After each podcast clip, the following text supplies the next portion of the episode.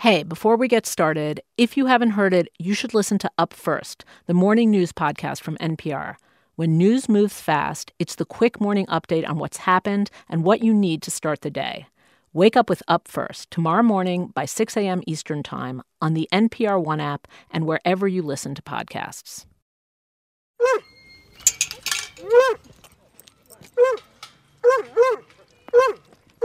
Go to any dog park in any city at any time of the day or night, and you'll find people happy to talk about their animals. And he's a very handsome boy. He is very handsome. Isn't he? She's adorable, right? They'll talk nicknames, He's Boo, he's Shmoo, he's Shmoo Magoo. their dog's character. He's the weird kid on the playground. He's a bit of a drama queen. These people know their animals, and they have specific theories about what they like and what they don't like. We usually leave classical music playing for them. And yet, if you dig deeper, you get the sense that there are fundamental things about their animals they just don't get. Do you ever think about like how she sees life? Um, no. Like, what do you think's going through his head right now? Stick? I don't know. I don't know. Yeah, I have no idea. even though we spend a lot of time thinking about dogs as dog owners, I'm not sure that we really often are looking at them very carefully. This is Alexandra Horowitz, a psychology professor at Barnard who studies animal cognition. Her lifelong ambition has been to somehow escape the confines of her human existence and truly understand dogs. This began when Alexandra was a kid. She had a dog, Aster, a mutt she loved the way most children love their pets, and thought of the way most children think of their dogs. He was a warm and steady presence, totally reliable, and no more mysterious than rice. And then one day, that changed. Their family lived in a suburb of a suburb in Colorado, and they used to let Astor out in the evenings. At night, you know, we would open the door and kind of let him go out. And they would, see him in the morning. And I think the time I really started thinking of him as somebody, though, who had his own life separate from us is when one day he didn't come back in the morning. For close to 24 hours, Astor was AWOL. And when she stopped freaking out, she started to wonder what was Aster doing? Maybe he had a favorite dog spot with favorite dog friends. Maybe even a special favorite dog friend. And I realized, oh, God, he has this whole world that's happening when we're not seeing him. It was one of those childhood revelations. Sort of like if you suddenly notice that, you know, one of your living room chairs was actually animate and uh, uh, it's just sitting there waiting for you all the time, and you think, oh my God. Oh my God, that chair has its own life. It was shocking. Aster did come back, but Alexandra realized then that there were things about him that were invisible to her. Because Aster lived in a dog bubble, and she lived in a human bubble. None of us were understanding the dog, even though it felt like we were, like they were, the dog was in the house. To understand better, Alexandra became a professor, and at first she did regular human professor stuff filmed dogs and looked at the film one frame at a time to better understand how dogs move and interact. But she still felt like she was on the outside. It was frustrating. How could a human break out and really understand the world of the dog? And then it came to her. A huge component of the world that's right in front of me that I had ignored for many, many years. Smell. That was the way in. So Alexandra sat herself down to learn how odors move in the world and how that could change what you see, what you perceive. How do you try to become a better smeller? Practice, basically, by doing a lot of smelling. A lot of smelling. She started by smelling different perfumes and wines so she could begin to detect the nuances of scents. And then she got down to business. On long walks with her dogs, Finnegan and Upton, on the Manhattan streets, Alexandra let them take the lead. Whenever her dogs started to slow down and sniff the Manhattan sidewalk, I'd smell what they smelled. I'm trying to imagine, like, what's the visual like? like, I'm trying to imagine, is it like you get down on the ground? You pretty much have to stick your nose in things. In things. Any kind of thing. I stick my nose into the ground, sniff, sniff. I've stuck my nose up to walls of buildings, sniff, sniff, into diseased tissue, sniff, sniff to see what that smells like. Like other dog butts and stuff like that? Well, I haven't, no, they wouldn't let, I really didn't go and smell other dog butts, but like if they smelled you know, an iron tree guard, I would lean down and smell the iron tree guard. Just another New Yorker smelling the scent. And mm-hmm. Alexandra says all this smelling, it's allowed her into the dog's reality in a way that nothing else has. And she started to think about the world in a different, more dog like way. Like she's asking herself questions that she never asked before, like, What's happened out here since I was here last? and who has been by? And what has been dropped? And, you know, what's coming around the corner on the breeze? And smells, you know, run at a different pace than sights. So smells might come up on the breeze, or they there might be a lot of really smelly stuff in one place where I see nothing and there's nothing interesting happening visually. So it's like you can suddenly see a whole world that you couldn't see. Certainly, I see glimpses of it, yeah. Yeah. I see there's more than one way to see this world, it seems to me. I see there's more than one way to see this world. You ready to go home? Go get your leash. This is Invisibilia. I'm Hanna Rosin. And I'm Alix Spiegel. Invisibilia is a show about all the invisible forces that shape human behavior. And today, as part of our concept album, we're talking about reality bubbles. Most of us live in one. It's our little corner of the world filled with the ideas and the people that we believe in and that we like best.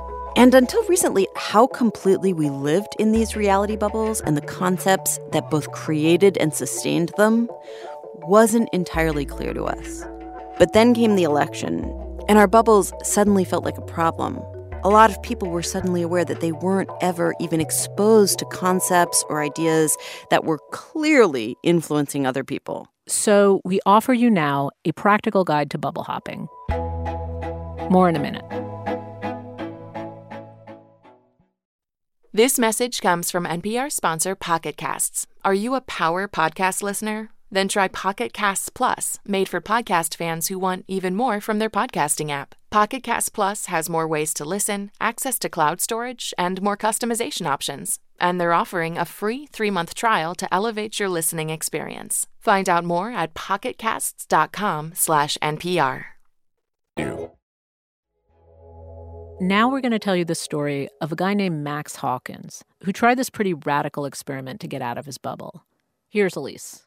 This is a story about the prison your preference builds you, and it starts in a bubble in San Francisco with a young man named Max. For a long time, Max loved his bubble because almost everything in it conformed to his notion of ideal. The people were interesting, the work was engaging, even the sunshine was above average. And the food? The food was ridiculous. I loved everything about my life in San Francisco. I thought it was great. Max worked at Google, and every day he would wake to artisanal coffee and then make his way to work in an eco friendly manner. Ride my bike down Folsom Street to the San Francisco Embarcadero, which is this beautiful view. In the morning, Max would work on a variety of creative and fulfilling projects and then break for Google lunch. Did I mention the food was ridiculous? They had like four different types of kale. Oh man, it was good food. At night, he'd return to the mission, meet up with friends at a bar to talk ideas. Yeah. So, as bubbles go, not bad. But then one day, Max was hit by a thought. I was lying on my bed and I was looking up at the ceiling. I just started thinking about these loops that we get into and about habits and about how like the structure of your life completely determines what happens in it. You work at Company X, which is Y miles from your home. You must commute from where you live to where you work, which puts you on a path that limits your exposure to people outside that path. The people inside the bubble get closer to you and the people outside get further away. And not only that, what happened was entirely dependent on what happened before. If that makes sense. It was a beautiful bubble, but still, There's something about that that just made me feel trapped. Like I was reading a story that I'd read before, or I was playing out someone else's script. Wake up every morning, drink that coffee, ride my bike, work, Google lunch. Wake up every morning, ride my bike, drink that coffee, wake up every morning, drink that coffee, ride my bike, work, Google coffee, bike, work, lunch. Suddenly, his beautiful bubble was a little less beautiful. How do you get out of the loop? And then, a liberating thought. I remembered that there's this feature on Facebook that's not very well known called graph search. Now, for most people, Facebook's graph search function wouldn't necessarily leap to mind as an instrument of liberation. But Max wasn't most people. He was an engineer at Google. My approach when I am confronted with a problem is to make something that fixes it. See, what the graph search feature does is identify all of the public events in your area listed on Facebook. Just the normal events people post because they want their community of friends to know about them. Your neighborhood action committees, your primary school bake offs, your belly button healing workshops. And so it occurred to me that if I wanted to get out of my bubble, then I could just sample that list randomly. So Max built himself an app, an app which identified all the public Facebook events in San Francisco and then randomly chose one for him to attend. And the great thing about this app he built, it didn't discriminate, didn't differentiate at all between, say, a party of conservative gun owners and a gathering of anarchist revolutionaries. It was happy to send Max to any building in any neighborhood in all of San Francisco. Like this one event it sent him to at this huge apartment building in the marina section of the city. Showed up and then rang the buzzer for the number listed on the Facebook event. They said, Oh, who is it? And I said, It's Max. They're like, Okay, and then rang me up. But once Max got to the apartment door, there was a lot of confusion.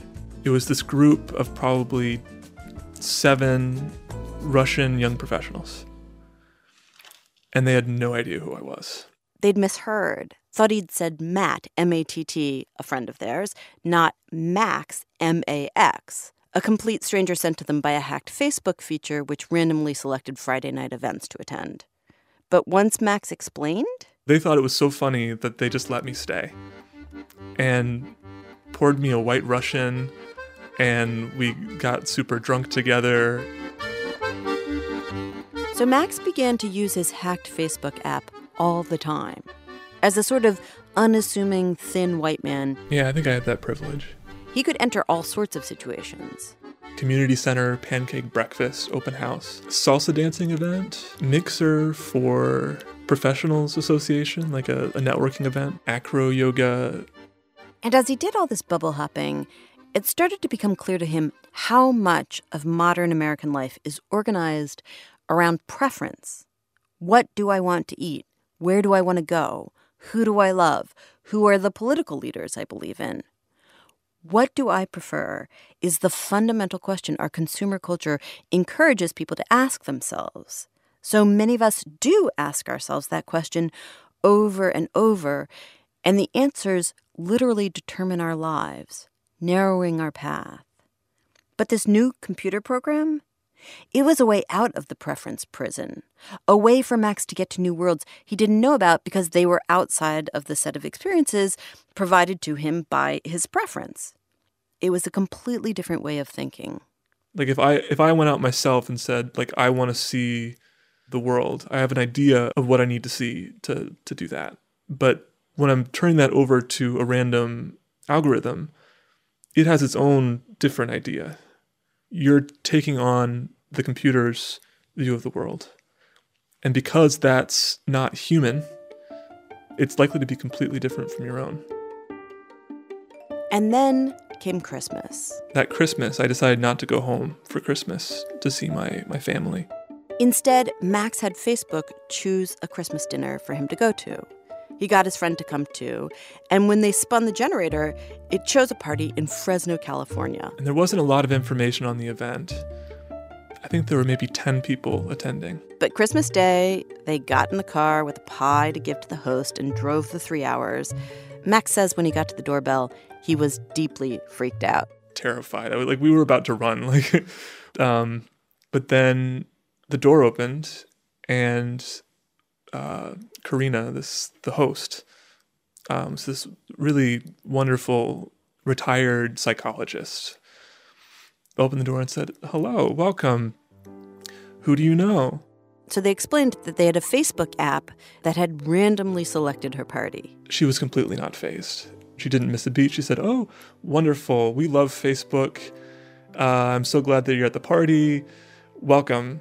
And it was like instantly we were friends. And so we ended up staying for five or six hours at, at this couple's house. Uh, some of their friends came over, and in the evening, we all sang Christmas carols together. So much fun. There's actually a video of the group singing carols together. In it, you see Max standing behind a heavyset older woman with short dark hair. In a comfy chair across from her is her husband playing guitar. They all look happy and at home together. If you didn't know, you would never guess that the tall, gangly 24 year old standing near the older woman was a complete stranger, a computer programmer sent to the scene by an app he'd devised to break himself out of his beautiful bubble. It wouldn't have occurred to you in a million years. I think we're good. We're. Happy Christmas. Yeah.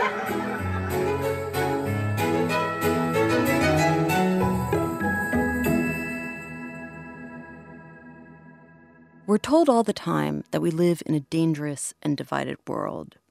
A world where it's probably unwise to knock on the door of a random stranger like this, to enter their home with no introduction and very little information. So, what happens when you choose, as Max did after Christmas, to live your whole life this way? Would living by randomness eventually bring Max face to face with the hostility and division that we see on TV every night? And what would he do when it did? I wanted to find out. So my producer Abby Wendell and I decided to go bubble hopping with Max. We would give our lives over to his app and let random take us wherever it wanted to go. In a moment, breakfast clubs, beer, and German rap. This is Invisibilia. This message comes from NPR sponsor Pocket Casts. Are you a power podcast listener? Then try Pocket Casts Plus, made for podcast fans who want even more from their podcasting app. Pocket Casts Plus has more ways to listen, access to cloud storage, and more customization options. And they're offering a free three-month trial to elevate your listening experience. Find out more at pocketcasts.com/npr. Did you know that Invisibilia has a newsletter? Subscribe for all kinds of extra bonus content that you can't get anywhere else. Staff curated playlists, supplemental reading, the occasional GIF, it's all there. Get it once a week during the run of season three. Subscribe now at npr.org slash newsletter slash invisibilia. I often feel like I live a small life. I trace a path between work and home, and then I trace it again and again and again. It's a beautiful life, it's a safe life, but its geographical boundaries are so small. As I drive across town, I often find myself staring out my car window at the people on the street. And then the sentence, I'll never know the world, will flash through my head.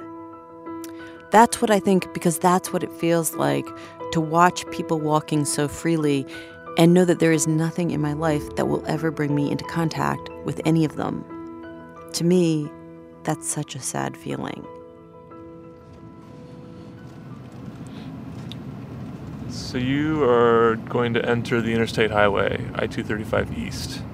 For the past two years, Max has been living the random life pretty much full time. So Max never has that feeling. His app decides where he'll go during the day, and the food that he'll eat, and the music he'll listen to, even where he lives. To find out what that's like, producer Abby Wendell and I flew to Des Moines, Iowa in the middle of winter because Max was there visiting his mom. It was so cold it hurt when we all piled into the rental car. Do you guys want to hear a random song? Yes. Okay. This is a playlist that samples from all of Spotify.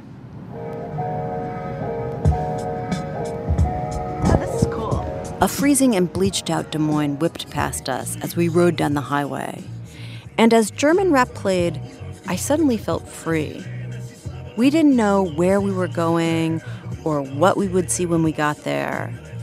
And so we were just here, listening to a song we would never have chosen, but that somebody somewhere listened to all the time. What do you think is going to happen? I don't know, but I love this song. And then a huge brick mansion with an elaborate exterior came into view. You will arrive at your destination. We parked, walked up a series of steps, and saw two older men descending as we entered. What is this? Turned out it was the first Friday breakfast club for gay and bisexual men, a monthly meeting for professionals held in Des Moines' oldest theater. The inside of the theater was furnished like something out of another century plush, scrolled furniture and chandeliers. And the first person we met was this man in his 60s with eccentric glasses. One eye was framed in white plastic, the other black. His name was Gary Kaufman, and maybe because we were random strangers, he very quickly opened up to us. Gary, like Max, had apparently done a ton of bubble hopping. He'd been a lawyer, but also a nudist, and a legislative person of some kind.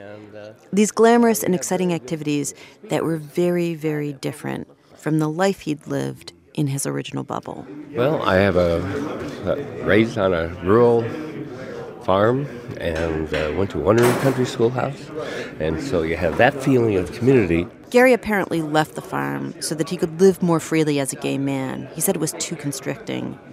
But then, all of a sudden, out of nowhere, Gary started crying, yearning for what he'd left behind.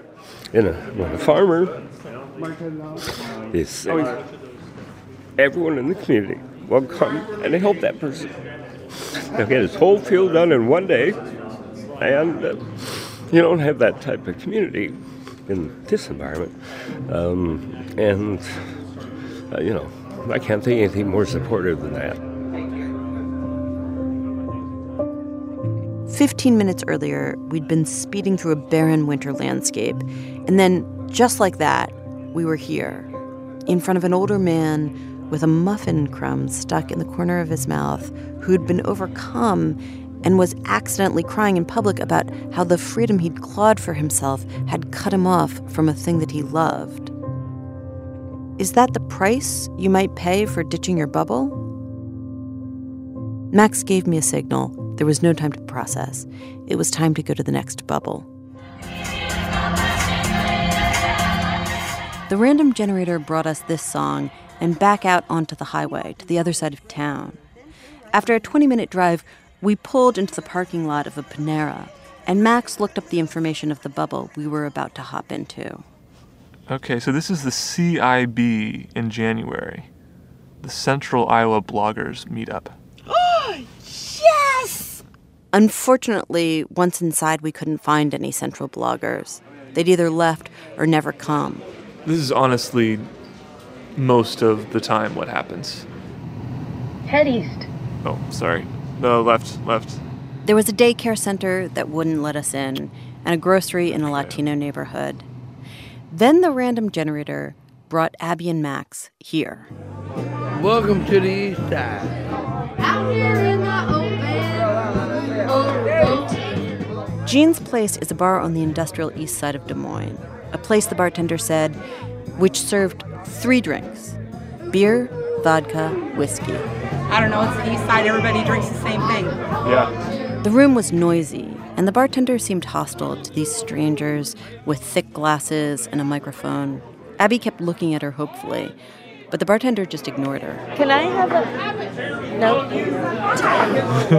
and then a man at the end of the bar started hollering.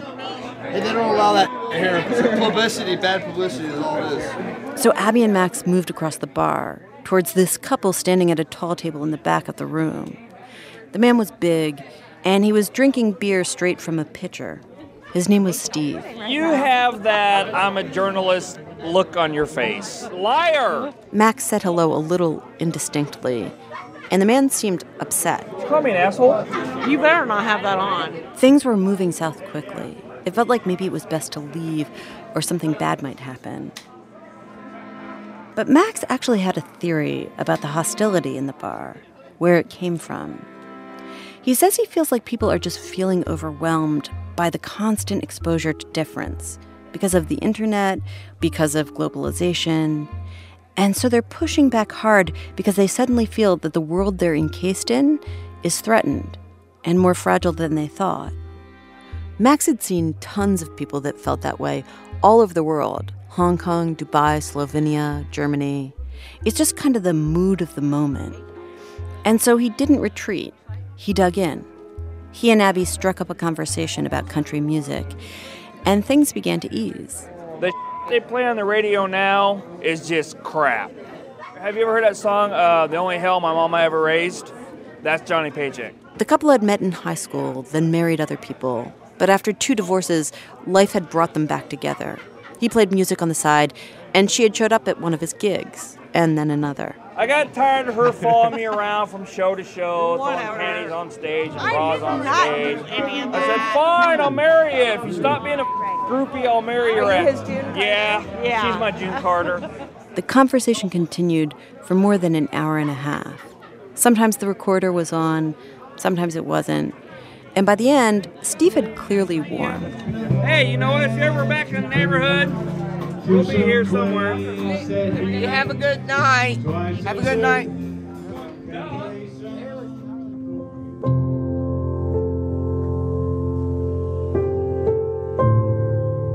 A new bubble in a new place had opened. And not just one bubble, the day it opened others. For a few hours in Des Moines, Iowa, the narrow, safe path I traced felt wider and full of possibility.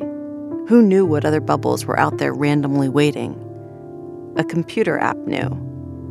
Maybe it could lead me out of my preference and into the actual world.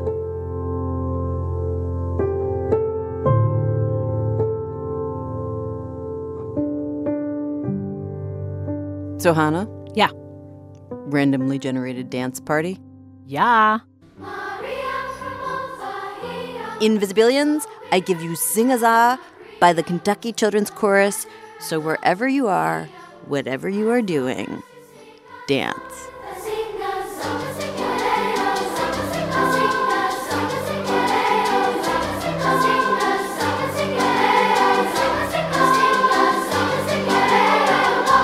Invisibilia is hosted by me, Alix Spiegel. And me, Hanna Rosin. Our senior editor is Anne Gudenkauf. Our executive producer is Jeff Rogers. Invisibilia is produced by Megan Keane, Yowei Shaw, and Abby Wendell. Our showrunner is Liana Simons. Our technical director is Andy Huether. We had help from Micaela Rodriguez, Mark Memmott, Micah Ratner, Nancy Shute, Meredith Rizzo, Maya Dukmasova, John Hamilton, and Lulu Miller. And our vice president of programming is Anya Grundmann. Special thanks to Thomas Matisic for pointing us towards this story and to the people of Des Moines for letting us drop in on so many Facebook events. For all those interested, Max is going to make his randomization app public. He'll be releasing it soon. We'd also like to thank the following musicians Juliana Barwick and Suicide Squeeze Records and Sub Pop Licensing for letting us use the song Call, Crazy P for Erinnerega, Peels for their song Honey, and Become Younger. And to the Kentucky Children's Chorus for letting us use this song. It was arranged by Mary Getz. For more information about this music and to see beautiful original artwork for this episode by Marina Moon, go to npr.org slash invisibilia. And now for a moment of nonzen. All right. Don't smell. It's gross. We're not smelling. Okay. Join us next time for more Invisibilia.